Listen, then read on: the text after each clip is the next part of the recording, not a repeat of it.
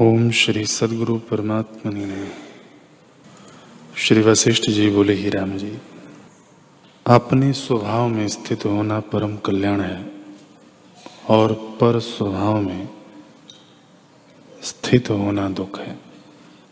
अपना स्वभाव साधने का नाम मोक्ष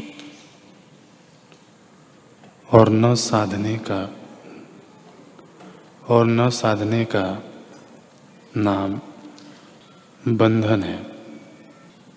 हे राम जी, जो पुरुष स्वभावनिष्ठ है, उनको आत्म तत्व ही भाषित होता है।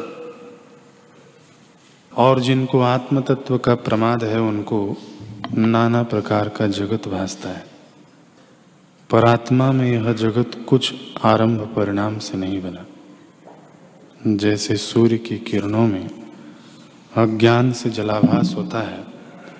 वैसे ही आत्मा में अज्ञान से जगत की प्रतीति होती है।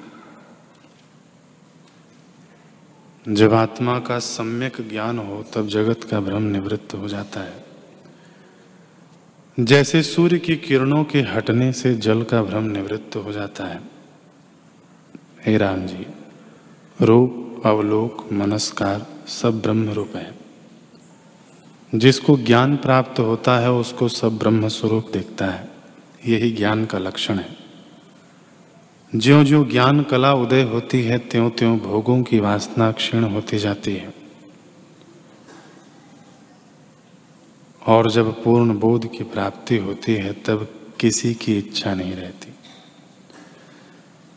जैसे ज्यो ज्यो सूर्य प्रकाशता है त्यों त्यों अंधकार नष्ट होता जाता है।